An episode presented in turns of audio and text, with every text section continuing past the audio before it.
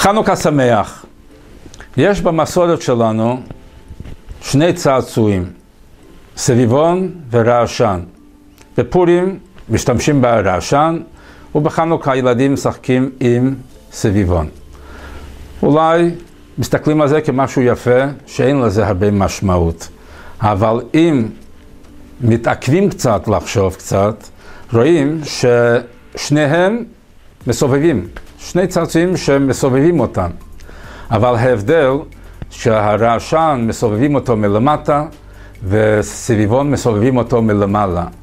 וזה מסמל את האופי של הניסים שקרו בפורים והניסים שקרו בחנוכה. שבעצם זה כולל כל הניסים שקרו בהיסטוריה. בפורים הנס קרה באופן uh, סמוי. אין שם השם במגילת אסתר, כי לא ראו ניסים גלויים. הכל נראה כפוליטיקה ואסטרטגיה, וזה לא היה נס גלוי.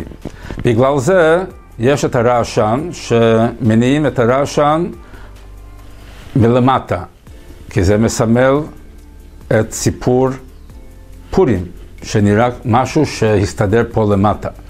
אבל בחנוכה היה ברור שהיו שם ניסים גלויים עם ניצחון המלחמה ועם נס פח השמן, והיו ניסים גלויים שם, ראו כולם שמה שקרה בא מלמעלה.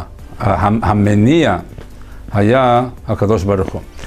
אז אמ, זה מה שיש לנו לחשוב כשאנחנו מסתכלים על ילדים משחקים, שבכל דבר פשוט יש מסר עמוק לכל החיים. בתורה ובמנהגים שלנו אין דבר סתם ככה ואין דבר פשוט. לכל יש הוראה, תורה מלשון הוראה. אפילו בצעצועים שיש במסורת שלנו.